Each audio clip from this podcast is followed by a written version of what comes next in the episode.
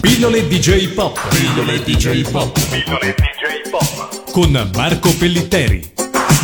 Direttamente dal Giappone per voi italiani, Marco Pellitteri.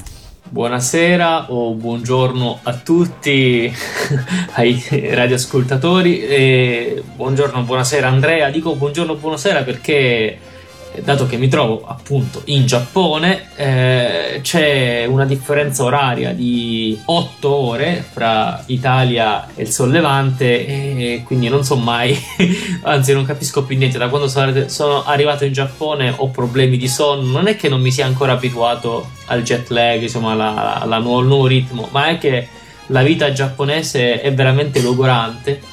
E ho già imparato ad addormentarmi in treno appoggiando la testa alla spalla del vicino e a svegliarmi alla stazione giusta. Incredibile. Bene, poi diciamo che buongiorno e buonasera più che altro per chi ci ascolta dipendono dalla replica che stanno ascoltando e comunque anche la messa in onda principale è registrata, per cui in realtà nel momento in cui stiamo registrando, quindi adesso dalle mie parti, cioè in Italia, è vero, è mattina e dalle tue è pomeriggio inoltrato e credo sia l'unico momento in cui abbiamo sì, sì due orari umani per registrare, a meno che non vogliamo farlo quando da uno dei due è notte fonda, ma forse è meglio di no. No, no, no, la nostra finestra temporale è questa e, e ce la teniamo stretta. E quindi da qui in avanti le registriamo tutte al mattino. Eh, esatto, così ti svegli presto, Beh. poltrone. E dunque i radioascoltatori più attempati avranno notato che per presentarti ho, ho rubato un'introduzione a un vecchio programma della Java Pass Band che per l'appunto era Mai dire Banzai, anzi per le prossime puntate vediamo se trovo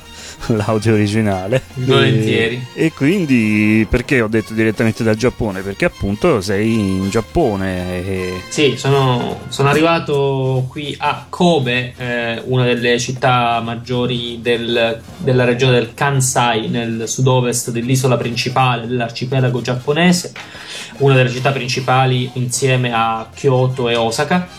Ecco a Kobe per eh, un anno con eh, un contratto di lavoro come ricercatore presso l'Università di Kobe e sto conducendo una mia ricerchina che spero poi veda la luce in una pubblicazione degna di questo nome. Per adesso sto veramente accumulando materiali e non credo e non so se ci sia l'utilità di parlare di questo mio lavoro, invece parliamo casomai della vita a Kobe o in Giappone percepita da, da un italiano e parliamo anche di tanta cultura pop giapponese eh, che qui veramente spunta pure dai tombini come Pennywise. Infatti, diciamo già sto avendo i miei primi cosiddetti shock culturali, no? Uno come me, io sono appassionato di cultura giapponese, dovrei essere appunto abituato, eccetera. Però in effetti trovarsi eh, nel luogo, un po' come ci ha insegnato anche Kinoppi in Big in Japan, è un'altra cosa. Ebbene, ricordiamo appunto la trasmissione di Kinoppi che in questo momento non è più in onda e non so se lo sarà mai più, ma spero di sì. E quindi, ma appunto, questa trasmissione qua invece riguarda altri aspetti che non quelli di costume giapponese, di vita quotidiana, di vita quotidiana, di vita quotidiana sì, infatti inizio subito a chiederti, ma è vero che c'è il gabinetto con il bidet incorporato?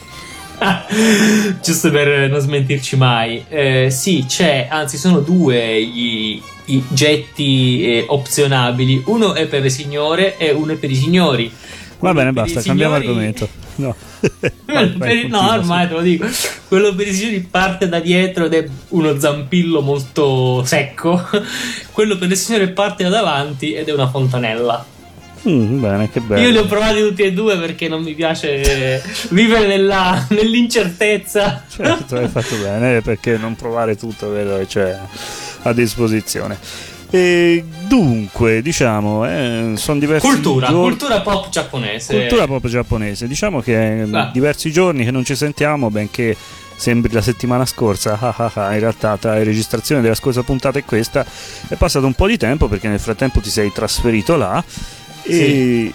e sei là in un periodo questo fine marzo, anche se probabilmente ci ascolteranno fra qualche settimana, dove c'è appena stata la fiorisura dei ciliegi che in Giappone so essere una, un appuntamento piuttosto importante. Esatto, eh, considera innanzitutto che eh, all'ingresso della primavera, che in Giappone, poiché siamo nel futuro di otto ore, ma sempre nel futuro, si festeggia non il 21 bensì il 20 di marzo.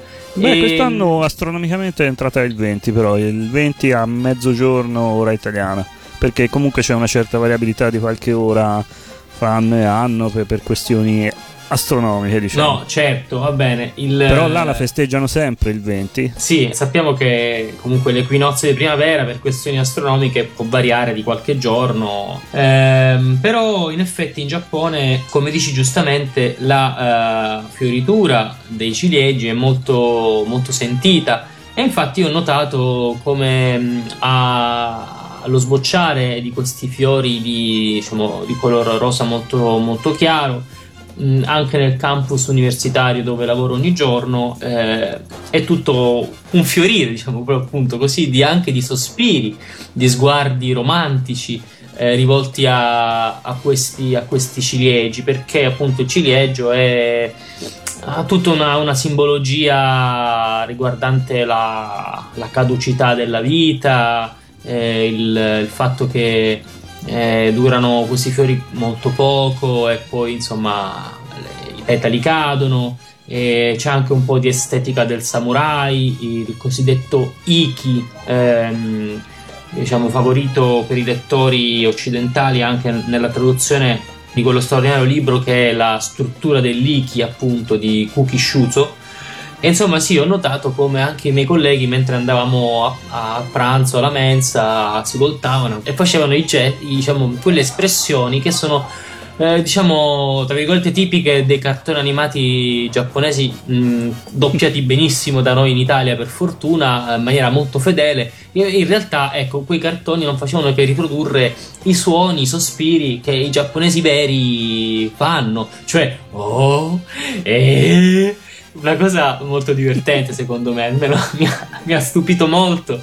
Già insomma avevo sentito um, queste esclamazioni da parte anche delle ragazze con il loro tono acuto, ah, eh, ma a sentirlo anche da parte dei maschi è particolarmente divertente.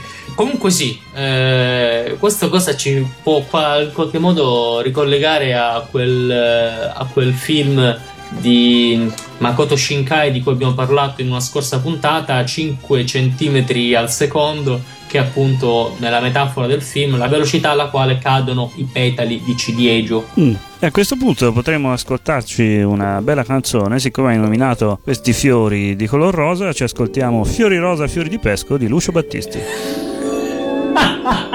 fiori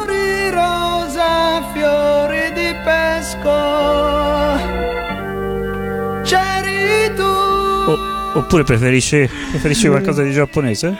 Ma sì, io. Uh... Ma per esempio, Card Captor Sakura, perché Sakura vuol dire ciliegio, no? Dai, no, te lo concedo, altri... te lo concedo. Sentiamoci Me lo Card concedi? Captor Ma Sakura. sentiamocela, vai.「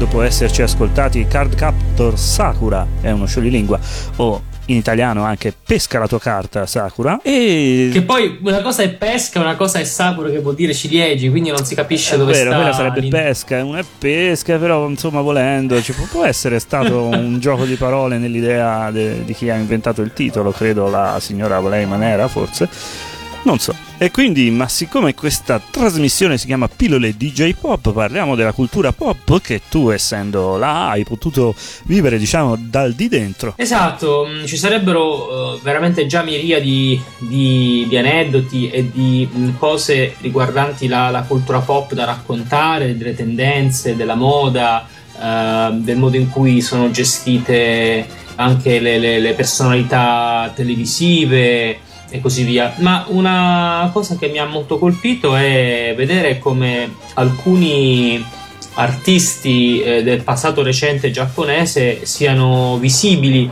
eh, in un certo tipo di gioventù un pochino come dire hipster, cioè un pochino come dire informata, eh, ben educata dal punto di vista culturale e lo faccio cominciando a parlare di un artista eccezionale uno dei, dei, più importanti artisti contemporanei giapponesi che è Taro Okamoto, eh, vissuto tra il 1911 e la metà degli anni 90. Taro Okamoto è un artista fu un artista molto molto duttile nel senso che fu eh, pittore, scultore e anche in qualche modo filosofo e sta secondo me in Giappone come un uh, Giorgio De Chirico può stare all'Italia o un Pablo Picasso può stare alla Spagna o alla Francia diciamo come paese acquisito. Ma al di là di questo Taro Okamoto è um, l'autore di alcune opere strepitose, una in particolare è la Torre del Sole, che è molto famosa perché è la, diciamo, il monumento simbolo della storica esposizione universale di Osaka del 1970,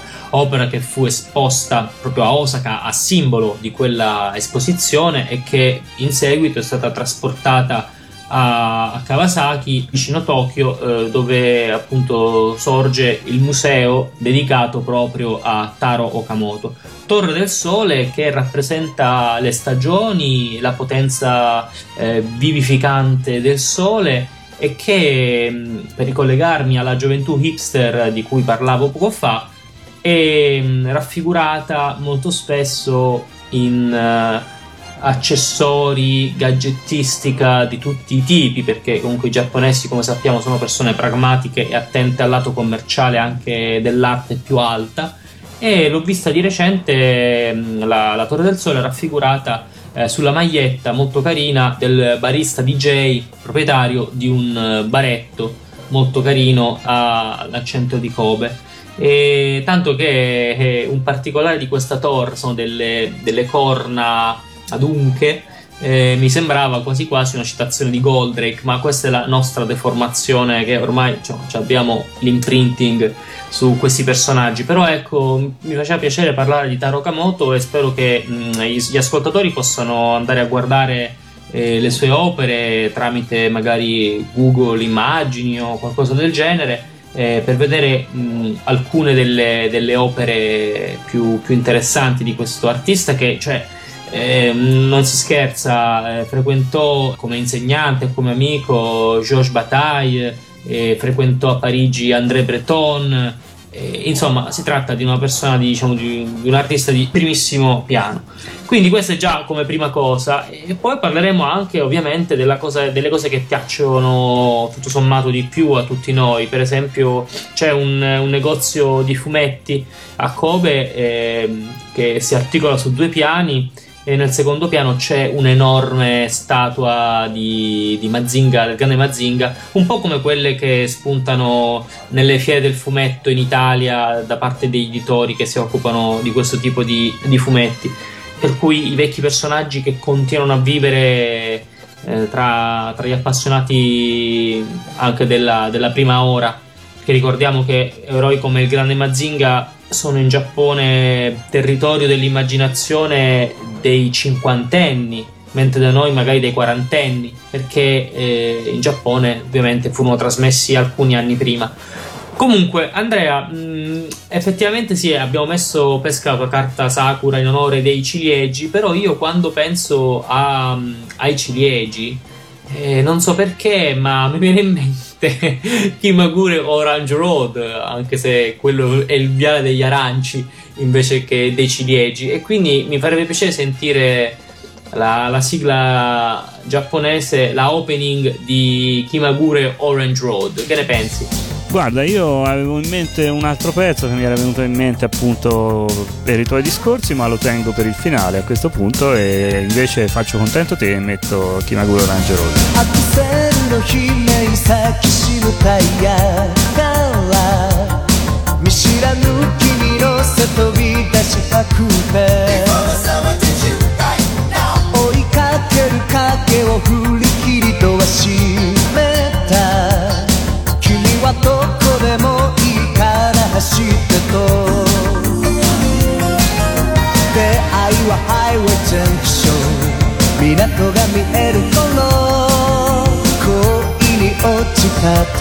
kisses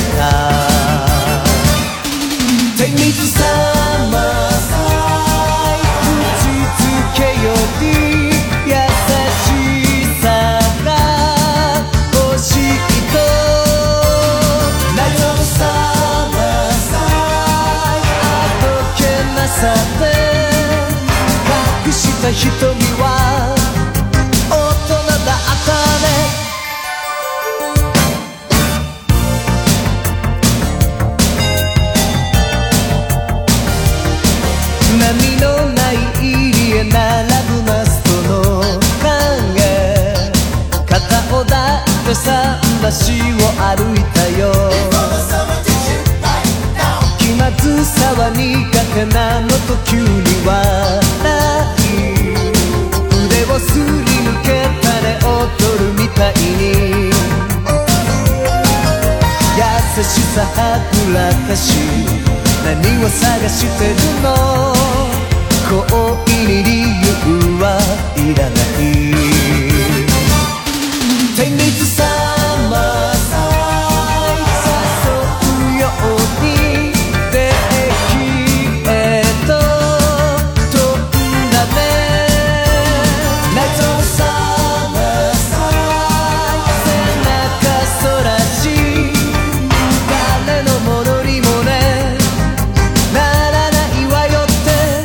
Bene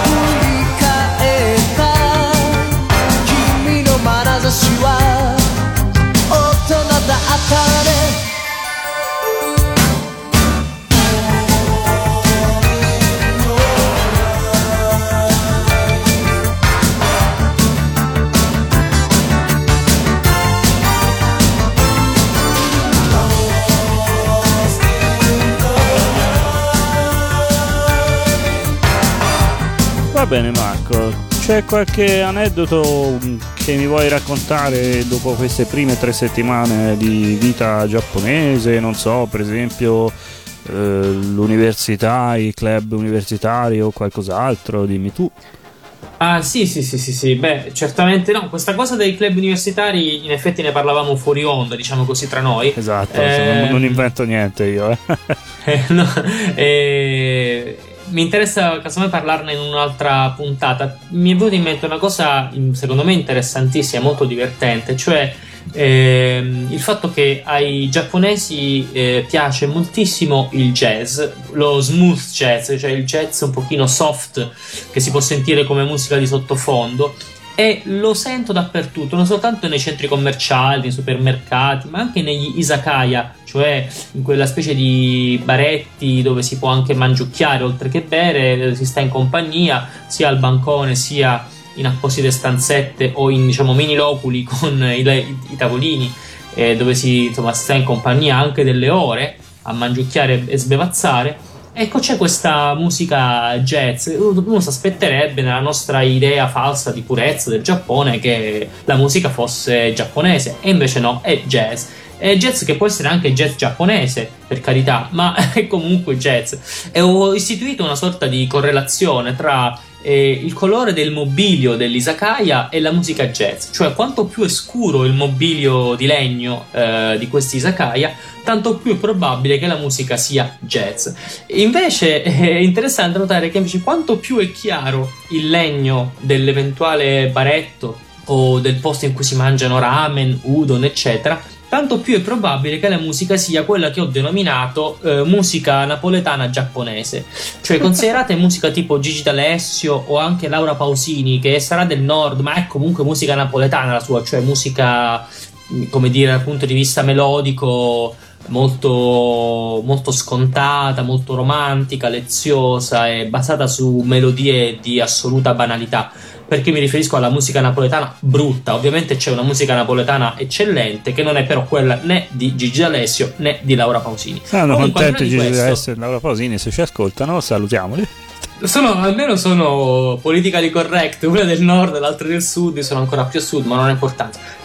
Allora, questa musica è musica napoletana giapponese perché è musica di una Uh, banalità, di una uh, melensaggine incredibile. E quindi uh, è interessante notare come nei localini un pochino più alla moda la musica che i giapponesi ascoltano è la, il jazz perché evidentemente fa fico. E invece eh, la musica giapponese vera e propria c'è cioè questa brodaglia um, melodica pazzesca viene ascoltata nei posti col mobilio chiaro cioè, sai, sai, tipo quelli di formica o di legno beige, che sono anche tra l'altro posti dove si spende molto poco per mangiare, mangi alla fine zuppe, maiale fritto, roba così, insomma, che anche dal punto di vista gastronomico è molto molto terra terra. Invece negli izakaya puoi ritrovarti anche a mangiare delle cose un po' più sofisticate, servite bene, con delle belle salsette, con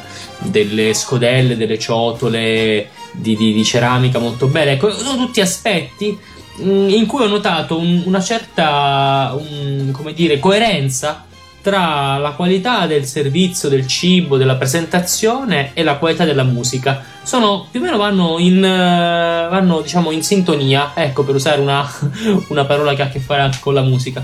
Bene, dopo questa dissertazione su scale cromatiche musicali e scale cromatiche di colore in relazione fra loro, ma questa è un'idea tua o sono... È mia, sì, cioè è una follia magari, però ho notato no, questa no, ricorrenza. Beh, ci sarà sicuramente del vero se, se hai notato questa cosa.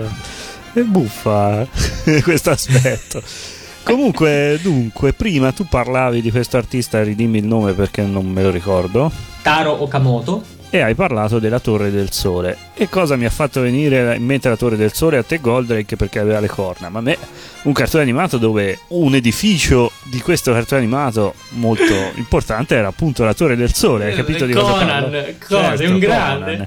E siccome so che a te piace tanto Giorgia Lepore, adesso ti vorrei far ascoltare la sigla giapponese. Grazie, quella finale però. Quella finale va bene, che forse è anche eh, più carina. Strugge, ma senti, facciamo una cosa, sentiamoci tutte e due, chi se ne fotte? Ma tutte e due di fila?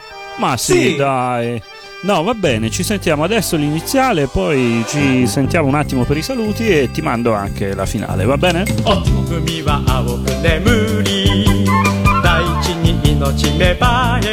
そして空がそして空が明日を夢見 まれ変わった地球が目覚めの朝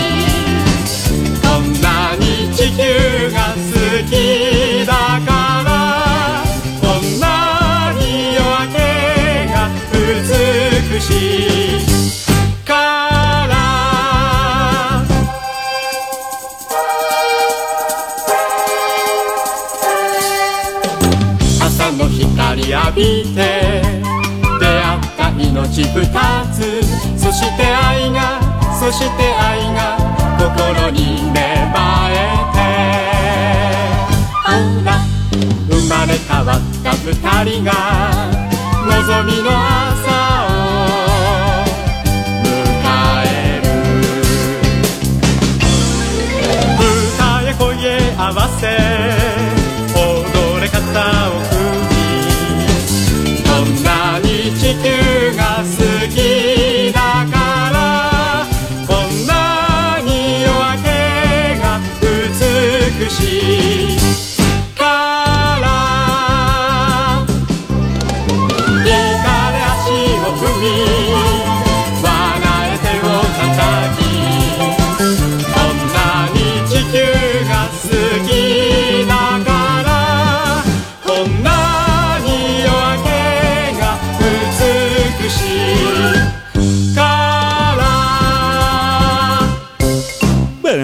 allora chiudiamo questa prima puntata dal Giappone e Facci un saluto in giapponese allora direi. Aspetta, ma prima bisogna ricordare l'email che al solito è jpopgirella.radioanimati.it perché noi siamo girellari e diciamo girella e non chiocciola. Benissimo, eh, sì, beh, eh, i saluti in giapponese, guarda, comincerò tra poco il corso di giapponese, quindi ancora non ti posso dire nulla se non eh, sayonara. Sayonara anche a te e poi studiati bene il giapponese così ci fai un saluto diverso ad ogni puntata nelle prossime. Ciao! Coco.